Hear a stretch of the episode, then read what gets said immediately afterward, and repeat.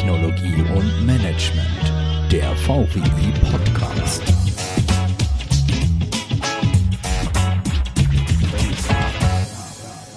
Hallo und herzlich willkommen zur neuen Auflage des VW Podcast Technologie und Management der VW Podcast. Äh, ich bin Jan, Jan Rupprecht und bin der heutige Host der Folge.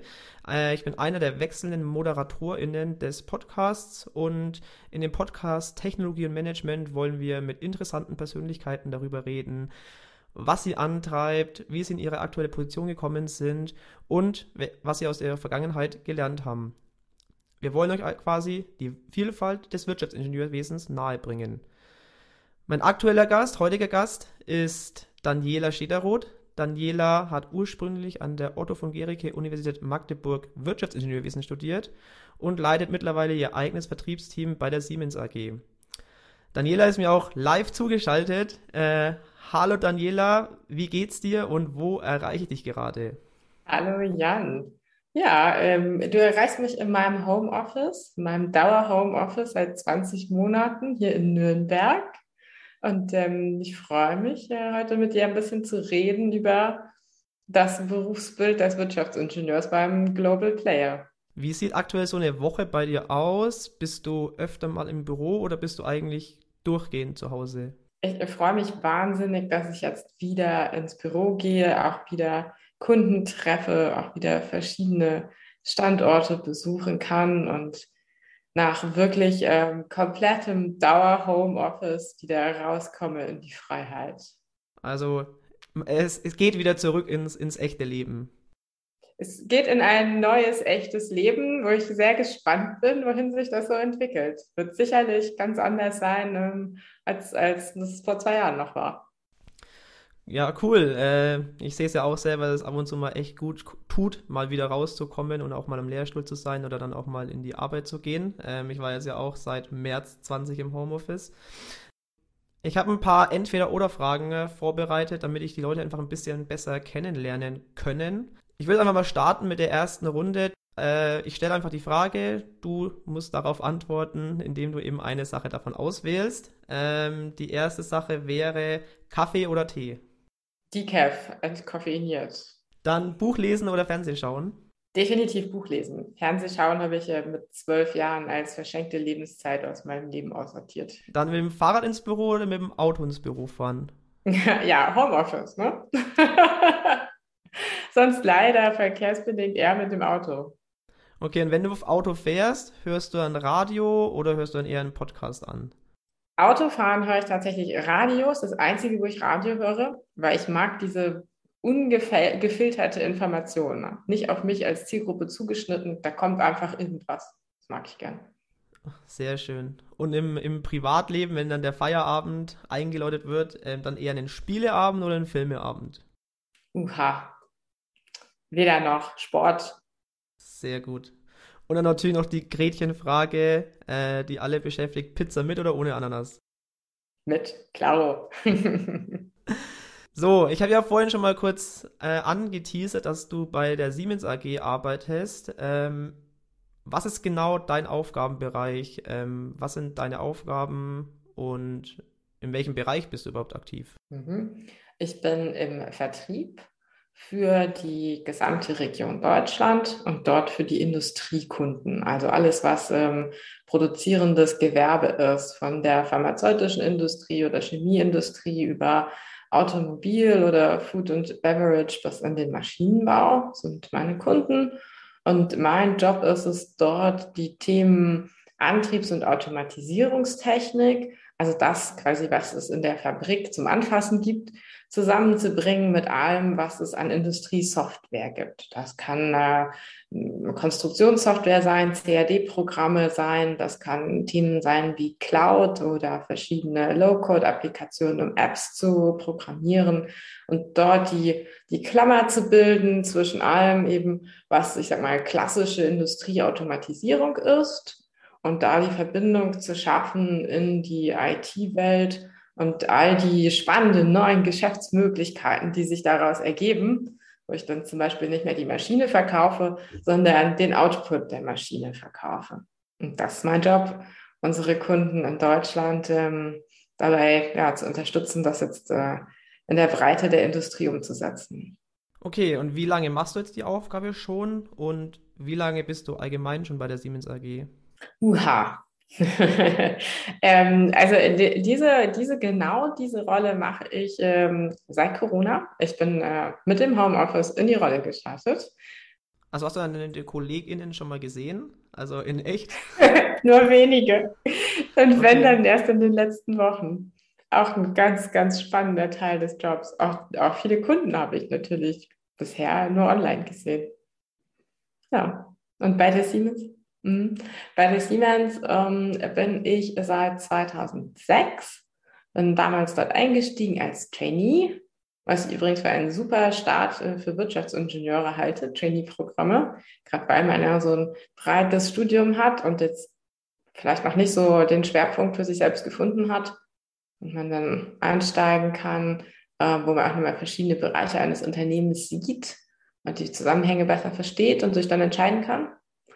Und ähm, bin dann durch verschiedene Rollen ähm, gelaufen, ähm, vom, mh, mm, vom Pro Projekt, Baustellenprojekte im Automotive-Bereich in Deutschland und in China.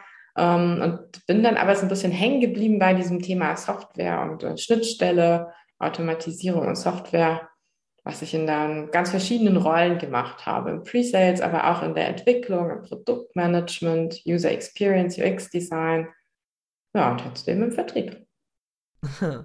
Und du hast ja jetzt schon mal kurz angesprochen, dass du ja ein Trainee-Programm gemacht hast. Ähm, ist es auch das, was es dir ausmacht, äh, im ja, Großkonzern zu arbeiten? Also du hast ja im Trainee-Programm durchläuft man ja viele verschiedene Stationen innerhalb von zwei Jahren. Und ist es auch das, was es, was dir jetzt da besonders Spaß macht, äh, bei Siemens zu arbeiten, dass du eben viele verschiedene Bereiche durchlaufen kannst und auch dich mal beruflich neu orientieren kannst innerhalb eines Unternehmens? Ja, genau.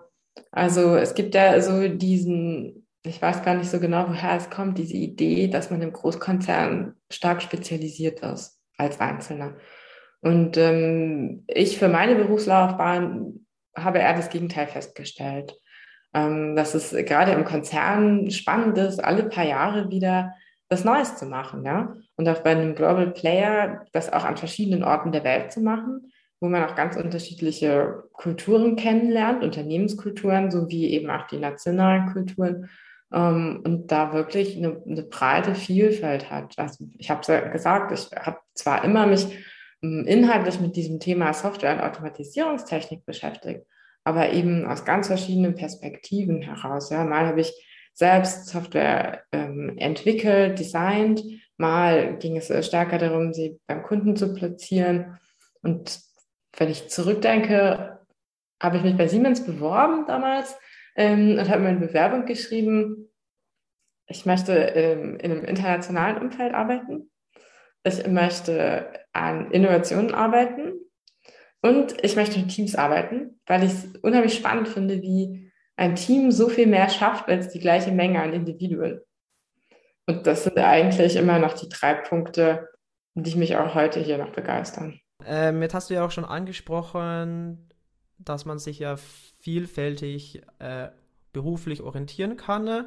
Ähm, wie wichtig ist dann auch ja, Networking, Netzwerke, wie wichtig sind die im beruflichen Alltag jetzt im Großkonzern, also dass man im, innerhalb des Konzerns sein Netzwerk aufbaut? Ja, Networking ist absolut key. Das Unternehmen lebt davon.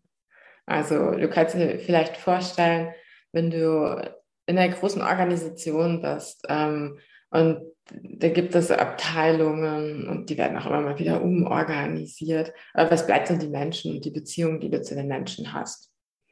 Und das ist einfach der schnellste Weg, um irgendwo eine Antwort zu bekommen, um rauszufinden, wo entwickelt sich gerade was, wo verändert sich gerade etwas, wo bekomme ich eine Entscheidung her. Also Net Networking ist absolut key und zwar auch ein, ein nicht nur zufälliges Networking, ja, wen, wen mag ich, wen lerne ich zufällig kennen, ähm, sondern wirklich ähm, sich gezielt für bestimmte Themen Netzwerke aufzubauen über die man dann einfach schnell agieren kann. Also ja, kann ich nur noch mal sagen, Networking ist absolut key. Und wenn, wenn, ähm, ja, also wenn man das beherrscht, dann, dann hat man in, in, in so einem großen, egal ob das ein großes Unternehmen ist oder eine große Organisation, ähm, schon echt gute Basis geschaffen. Hast du es erst über deine berufliche Laufbahn dann schätzen gelernt, wie wichtig Networking ist, oder war das dir von Anfang an schon klar?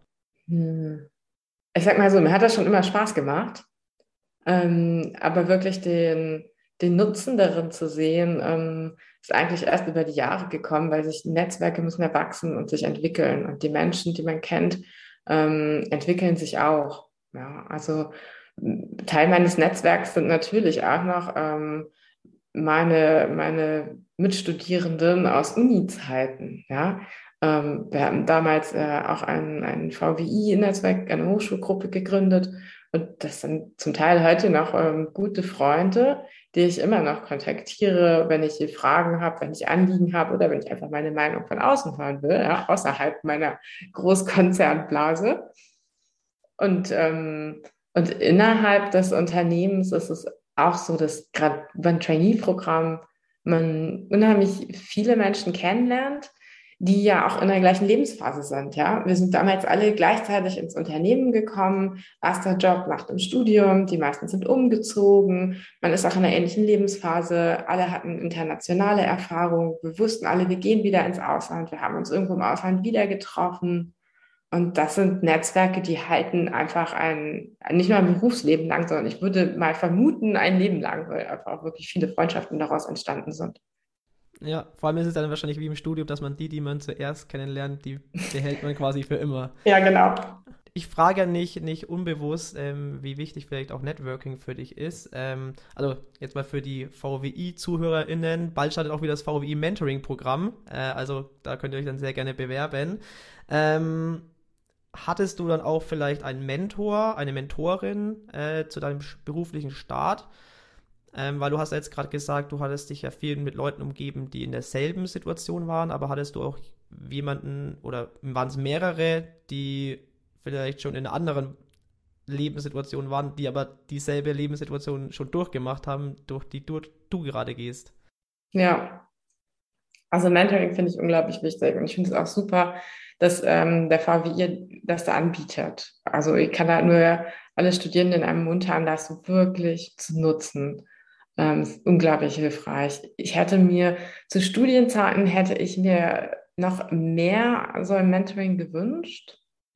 Ich habe das dann eher da dort gefunden, wo ich äh, praktisch gearbeitet habe. Ähm, ich war zum Beispiel ungefähr zwei Jahre ähm, als, als Werkstudentin, als Praktikantin ähm, bei Audi, habe da auch meine Diplomarbeit geschrieben damals, noch Diplomarbeit.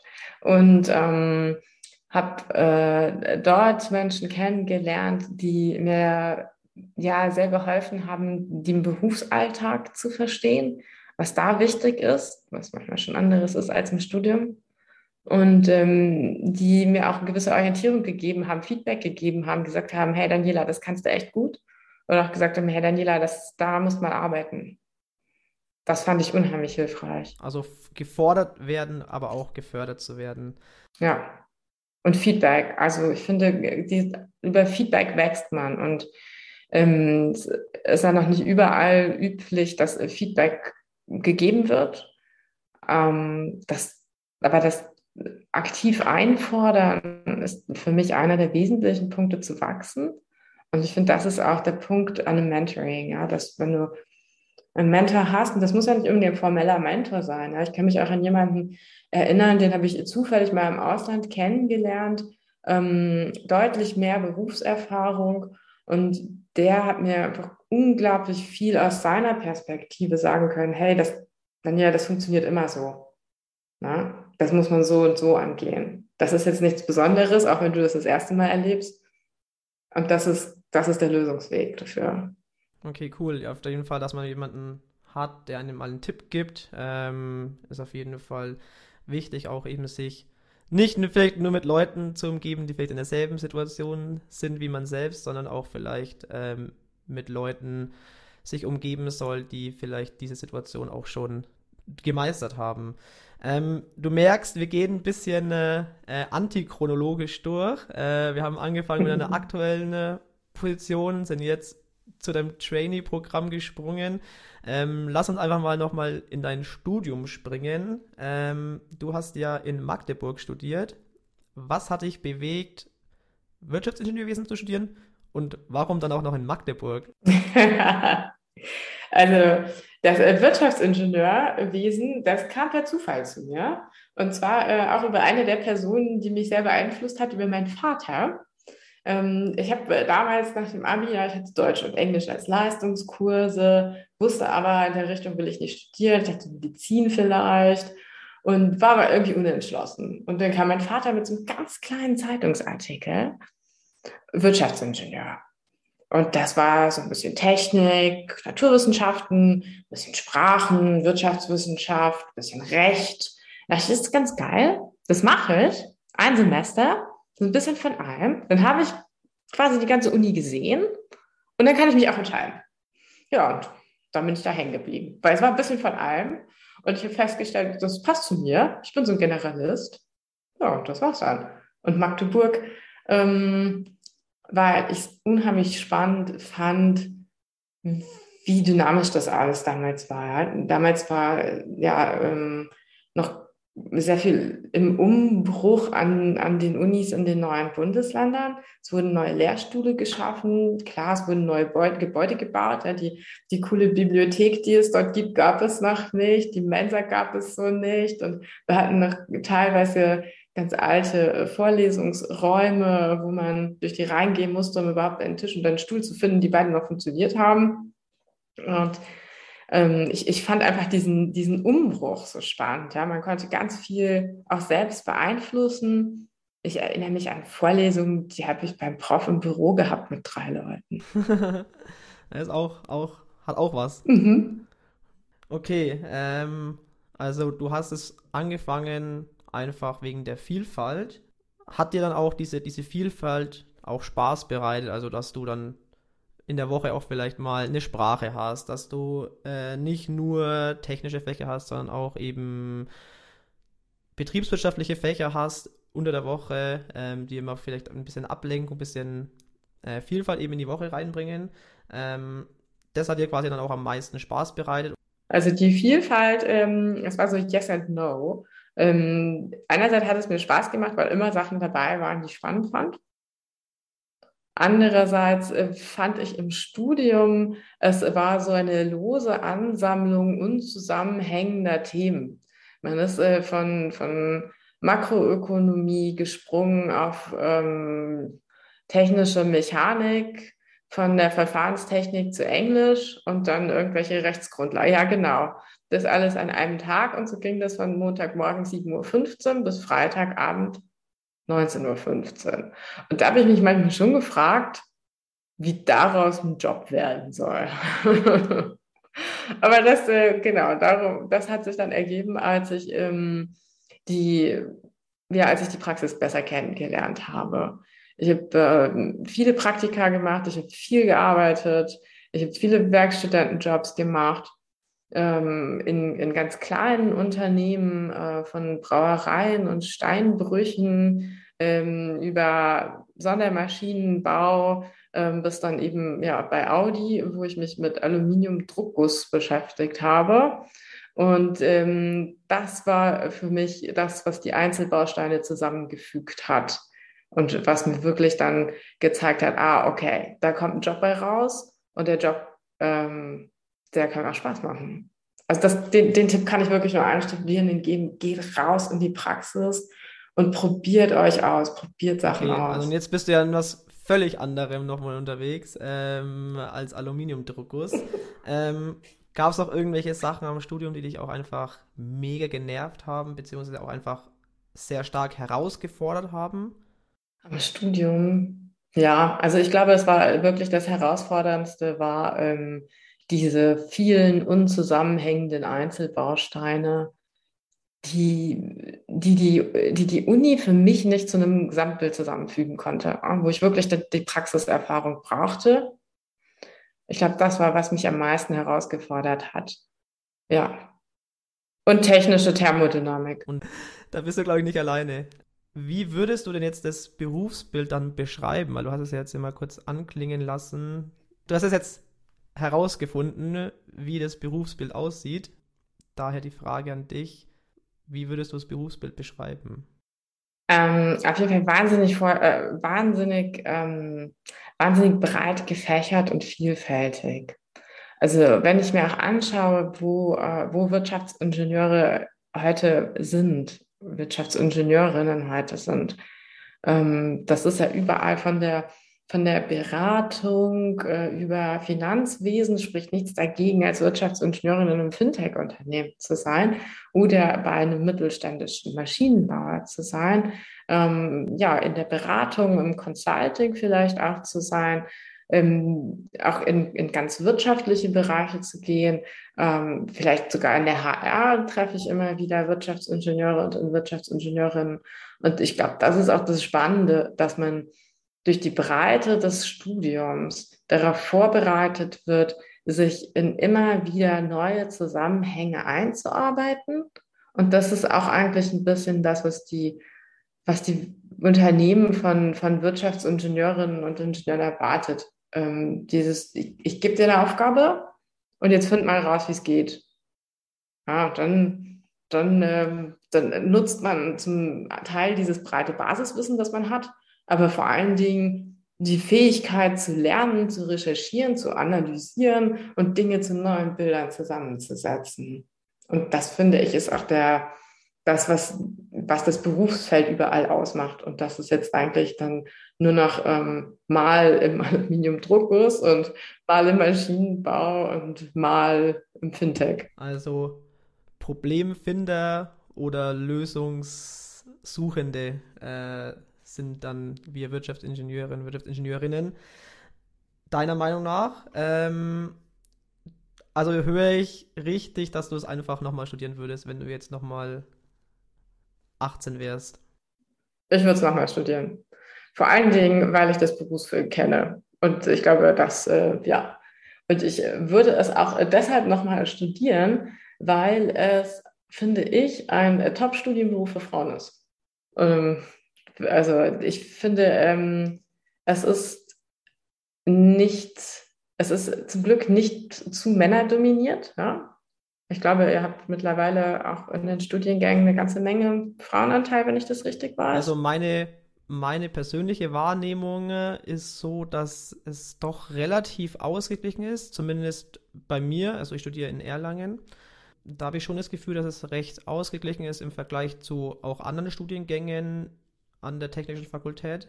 Ist, glaube ich, schon Wirtschaftsingenieurwesen der Studiengang mit den meisten Frauen oder mit dem höchsten Frauenanteil. Jetzt ist aber die Statistik ja äh, nicht so rosig bundesweit gesehen. Also es sind jetzt 2019 waren es circa 25 Prozent äh, der Studierenden, die dann weiblich waren.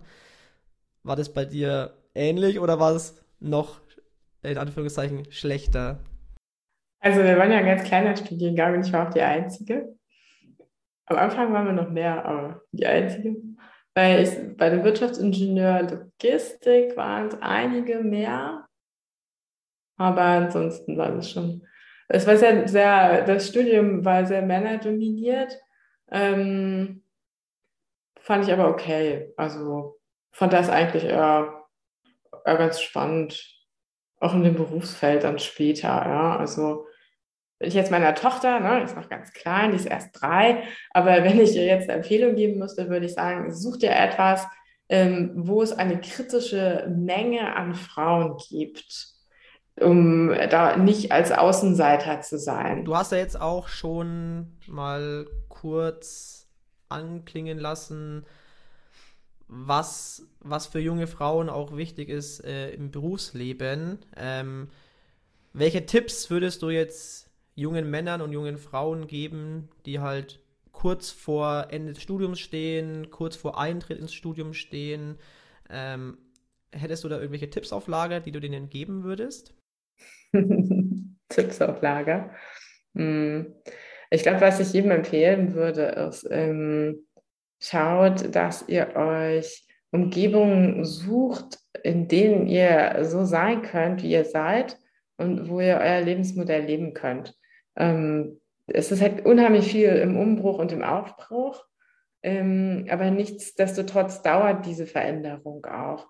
Also ich kann, ich würde jeder Frau, aber auch, auch jedem Mann empfehlen, sucht euch Umgebung, wo das, was ihr machen wollt, wie ihr sein wollt, normal ist, ja, wo es einen kritischen Anteil Gleichgesinnter gibt, wo man nicht Außenstehende oder Außenstehender ist, ja, wenn ähm, ja, schaut es euch an, äh, junge Frauen, schaut euch an, ähm, gibt es dort Frauen? Ähm, wie, wie arbeiten die?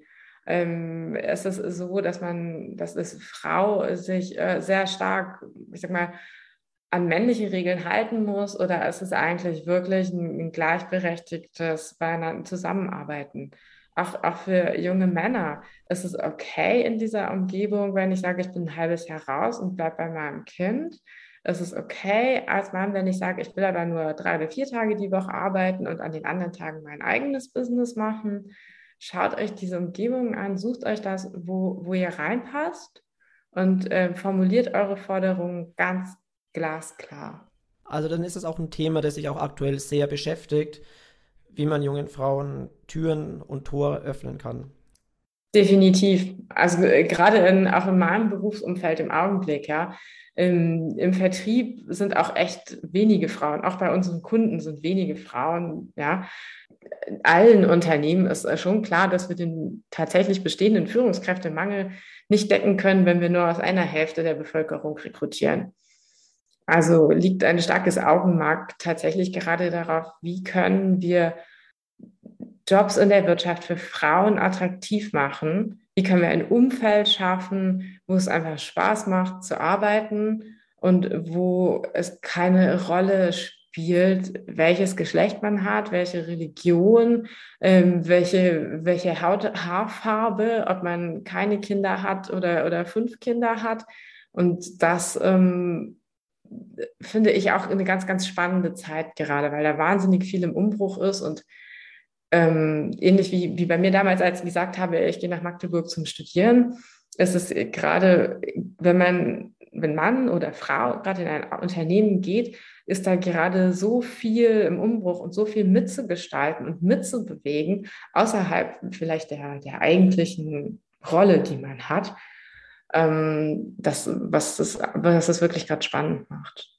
Auch spannend macht, in, in so einem globalen Unternehmen zu sein. Also quasi damit bekommt auch den, den Umbruch weltweit mit.